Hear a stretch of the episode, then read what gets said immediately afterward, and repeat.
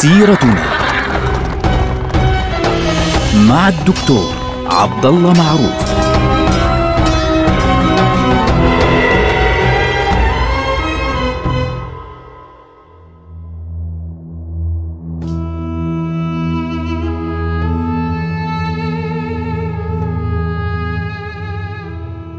السلام عليكم ورحمة الله وبركاته. سيرتنا سيرة هذه الأمة العظيمة ونحن الآن في عهد أمير المؤمنين عثمان بن عفان رضي الله عنه وأرضاه. أول ست سنوات من حياة عثمان رضي الله عنه فهو في الخلافة كانت سنوات خير وبركة على الأمة. سمح عثمان رضي الله عنه للناس بالانطلاق بين آه، الصحابة طبعا بالانطلاق بين الناس. سمح للناس بأن آه، تبني البيوت وتنساح في المناطق وتتوسع. حتى أنه من كثرة ما بدي أقول الترف من كثرة الأموال التي كانت ترد إلى المدينة المنورة كما ورد في بعض المصادر اتخذ الناس قصورا كانوا يبنون قصورا فعليا في المدينة وحولها. وما زال بعضها يعني آثار بسيطة لكن ما زالت بعضها موجود آثارها إلى اليوم. وكان يقال للناس اغدوا على السمن والعسل اغدوا على كذا اغدوا على كذا يعني تعالوا وزع مجانا. هذا الأمر فعليا يرى بعض الباحثين إنه كانت الأموال في أغلبها يعني تنشر في المدينة وتوزع في المدينة ولا توزع في مناطق مختلفة من العالم الإسلامي. هذا الكلام فيه نظر يعني فيه يعني نظر لماذا؟ لأنه كان هناك ولاة موجودون في مختلف المناطق الإسلامية وكانوا يوزعون الفيء في هذه البقاع وأيضا يأتون به إلى المدينة، الذي يهمنا أن الفتنة بدأت من الكوفة. بداية الفتنة كانت في العراق طبعا هنا نقطة آه، بتقرأوا في بعض الكتب أحيانا اسم شخص بسموه عبد الله بن سبأ ومرات بيقولوا له ابن السوداء ومش عارف إيه. هذه الشخصية هناك جدل كبير جدا بين المؤرخين في موضوع آه، صحة وجودها أم عدم وجودها. إذا بنقرأ أحداث فتنة عثمان رضي الله عنه ممكن أنه نتساءل هل يا ترى هذا الكلام كان حقيقيا ولا لا؟ هل هناك كان شخصيات واضح انه هناك يد كانت يعني تتحرك فعليا في بعض الأحيان.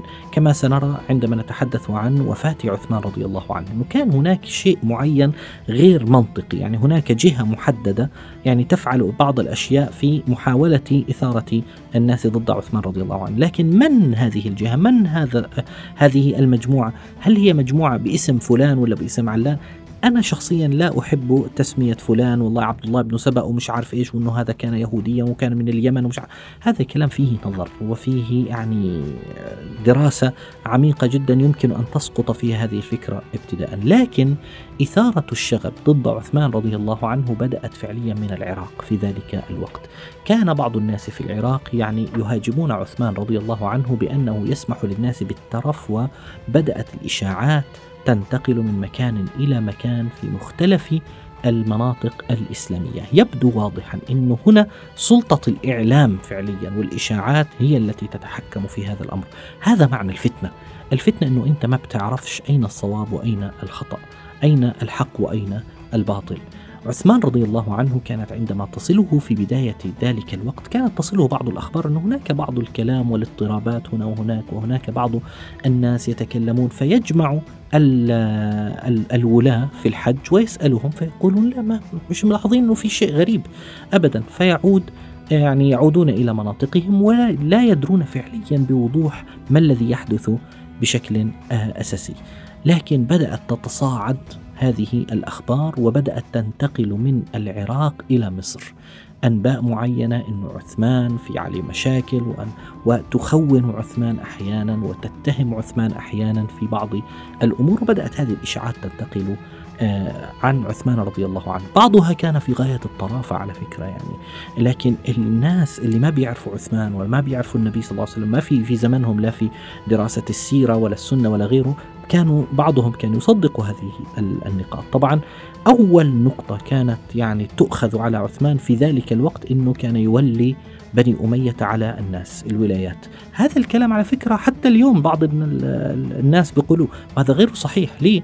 لأنه عندما تولى عثمان رضي الله عنه وعند بداية الفتنة تحديدا يعني بعد ست سنوات من بداية آه، خلافة عثمان رضي الله عنه كان هناك عدد بسيط جدا من الولاة الذين ولاهم عثمان رضي الله عنه من قرابته على رأسهم اثنان كان قد توليا في عهد عمر رضي الله عنه. على رأسهم طبعا معاوية بن أبي سفيان. فلكن بعد ما بدأت أحداث الفتنة صار عثمان رضي الله عنه لما تسمع أخبار لما صار يسمع أخبار أنه في كلام وفي حكي وفي محاولات اضطرابات هنا وهناك صار يولي أقرب الناس إليه. أقرباء لي لأنه يثق بأنهم يعني سيثبتون الأمور لأنهم أقرباء بالنهاية، لكن أهم نقطة كانوا يتكلمون فيها هي المال، كانوا يتهمونه بأنه يأخذ من مال المسلمين ويعطيه لبني أمية، وهذا الكلام رفضه رفضا قاطعا رضي الله عنه، لماذا؟ كان يقول أنا رجل غني، وهو فعلا رجل غني، كان يعطي من ماله، كان شديد البر بأبناء عمومته وبأقربائه فكان يعطيهم المال منه. لكن لأنه الخليفة صار بعضهم يثيرون عليه أنه, من أنه هذا المال ليس ماله وأنه هذا المال مال المسلمين وأنه يعطيه لغير المسلمين. حتى أنه بعضهم شنع عليه رضي الله عنه بأنه صعد درجة المنبر الثالثة اللي كان يجلس عليها النبي صلى الله عليه وسلم. فكان يقول لهم يعني أين أنزل؟ كان النبي صلى الله عليه وسلم على الدرجة الثالثة ثم أبو بكر على الثانية ثم عمر على الأولى. فأين يقف عثمان؟ هل يقف على الأرض فعليا؟ فصعد الدرجة الثالثة وبالتالي لأنه ما كان بطولي أصلا عمر بن الخطاب رضي الله عنه. ف لكن وجدوا بعض الأشياء أحيانا كانت طريفة. زي إيه؟ صاروا يقولون إن عثمان لم يشهد بدرا. طبعا هو عثمان فعلا لم يشهد بدرا. لكن لماذا لم يشهد غزوة بدر؟ لأن النبي صلى الله عليه وسلم أمره بأن يبقى في المدينة ليمرض رقية بنت النبي صلى الله عليه وسلم. فلما عاد النبي صلى الله عليه وسلم من غزوة بدر كانت رقية قد توفيت وكانوا قد دفنوها في نفس اللحظة التي دخل فيها النبي صلى الله عليه وسلم كانوا قد انتهوا من دفنها. فلذلك أسهم له رسول الله صلى الله عليه وسلم في غنائم بدر أعطاه سهم كأنه شارك في بدر. لذلك عثمان يعد في البدريين. كانوا يقولون عنه رضي الله عنه فر يوم أحد. وهذه صحيح هذه نقطة صحيحة عندما انتشر خبر يعني مقتل النبي صلى الله عليه وسلم وهي يعني إشاعة في يوم أحد كان عثمان رضي الله عنه أحد الذين فعليا تركوا ميدان المعركة وذهبوا باتجاه المدينة. لكن الله عز وجل أنزل في سورة آل عمران يقول إن الذين تولوا منكم يوم التقى الجمعان إنما استزلهم الشيطان ببعض ما كسبوا بعدها إيش بيقول؟ ولقد عفى الله عنهم. إن الله غفور حليم. استعمل الله عز وجل كلمة عفا. عفا يعني مسح الذنب تماما. طيب الله يعفو وأنتم لا تعفون. أيضا طلعوا له هذه أكثر شغلة طريفة. لم يشهد بيعة الرضوان. وهذه لماذا طريفة؟ لأن بيعة الرضوان أصلا حدثت لأجل عثمان. النبي صلى الله عليه وسلم أرسل عثمان ليفاوض قريشا فطلعت إشاعة بأن عثمان قد قتل. فلأجل عثمان النبي صلى الله عليه وسلم أمر الناس بالبيعة وحدثت بيعة الرضوان لأجل عثمان نفسه. حتى أنه في البيعة لما أوحي للنبي صلى الله عليه وسلم أن عثمان ما زال حيا ضرب النبي صلى الله عليه وسلم بيده على يد نفسه وقال هذه عن عثمان. فيد رسول الله أبرك حتى من يد عثمان. كانوا يقولون عنه وسع الحمى أو حمى الحمى. الحمى اللي هي أرض مفتوحة فقط للنوق وللسوائم للمسلمين. هذا ليس من عمله. عثمان هذا عمل عمر رضي الله عنه أنه هذه الأرض كانوا يقولون لا هذه الأرض يجب أن توزع. لا هذا فعله عمر رضي الله عنه ولما زادت أعداد الإبل وغيرها وسع عثمان رضي الله عنه الحمى. كانوا يقولون نفى أبا ذر إلى الربذة. طبعا أبو ذر رضي الله عنه لم ينفى إلى الربذة نفيا. أبو ذر رضي الله عنه كان رجلا يعني آه، يتكلم بما في قلبه. لا يعني ما ما بيتعامل مع الناس ب والله يعني بهدوء لا لا أبدا. كان يقول لهم عندما يقول عندما يرى أن هذا باطل كان يقول لهم هذا باطل. فكان الناس يعني بالنسبة لهم طبعا هذا الكلام ما بيعجبهم للأسف الشديد بعض الناس. فأما أبو ذر رضي الله عنه فكان يرى رضي الله عنه أن طبعا وهذا رأي خاص به كان يرى أن المال ما زاد عن حاجتك في يومك فإنه يعني يجب أن تتصدق به وإلا فإن هذا كنز للمال وكنز حرام. طبعا هذا رأي عند عند آه، أبي ذر رضي الله عنه هو رأي فبالتالي كان يقول هذا كل المال الذي تضعون لا تضعونه في سبيل الله ما زاد عن حاجتكم فهو يعني كنز وهو حرام. هذا الكلام حدث في الشام. فمعاوية أرسل إلى إلى عثمان يقول له يعني أبو ذر يعني يقول هذا الكلام للناس وقد شق عليهم الأمر. فاستدعاه عثمان. وجلس معه. يعني يا أبا ذر إن إنك تطيق هذا الأمر لكن الناس لا تطيقه. عند ذلك قال أبو ذر هو شخصيا قال يا أمير المؤمنين أو تأذن لي أن أخرج إلى الربذة؟ قال له لي قال إن رسول الله كان قد عهد إلي أن إذا رأيت البناء البناء وصل إلى جبل سلع في المدينة فاخرج من المدينة. النبي صلى الله عليه وسلم كان يعرف شخصية أبو ذر إنه أبو ذر ما بيتحملش ما بيتحملش المال الدنيا وغير ما بيتحملوا فبالتالي النبي صلى الله عليه وسلم قال له يا أبا ذر إذا رأيت البناء وصل عند سلع فاخرج من المدينة. قال له إلى أين تريد؟ قال إلى الربذة. فقال له طيب نشيعك إلى الربذة. ففعلا هو طلب أن يذهب إلى الربذة. وعلى فكرة اختياره للربذة كان اختيارا مهما. ليه؟ لأن الربذة كانت على طريق القوافل التي تذهب إلى آه، نجد إلى الشرق. فخرج رضي الله عنه إلى الربذة بطلب منه هو وجلس في الربذة وكان آه، عثمان رضي الله عنه يمده بالرواتب بالراتب يعني بيبعث له راتبه للربذة لعنده حتى توفي رضي الله عنه في الربذة فكانوا يقولون إنه نفاه إلى الربذة وهذا كلام فارغ. كانوا يقولون عن عثمان رضي الله عنه أحرق المصاحف. طبعا كلمة خطيرة أحرق القرآن.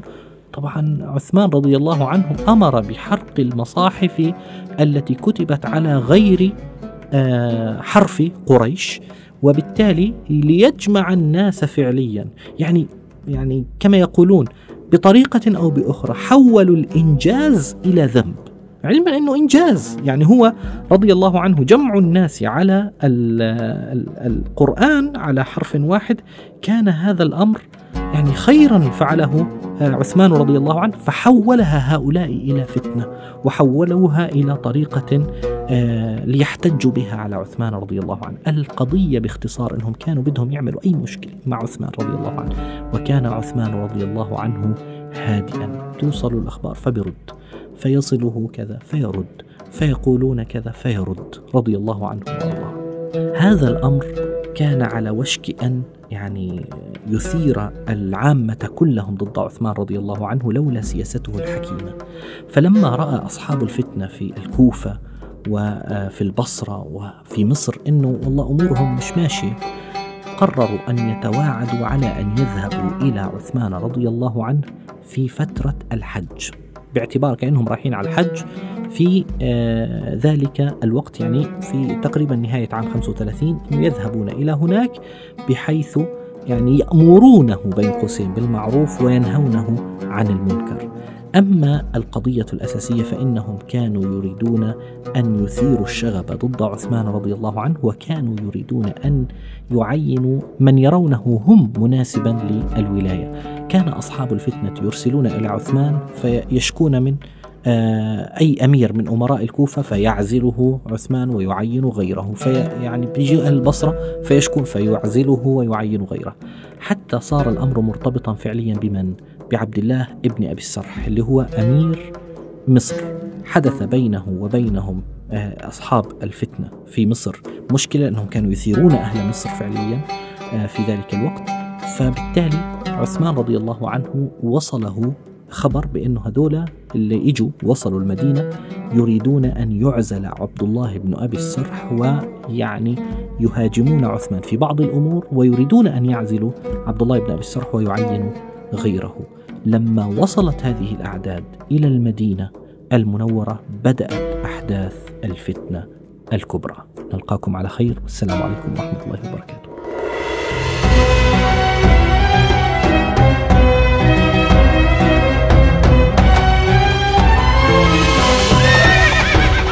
سيرتنا مع الدكتور عبد الله معروف.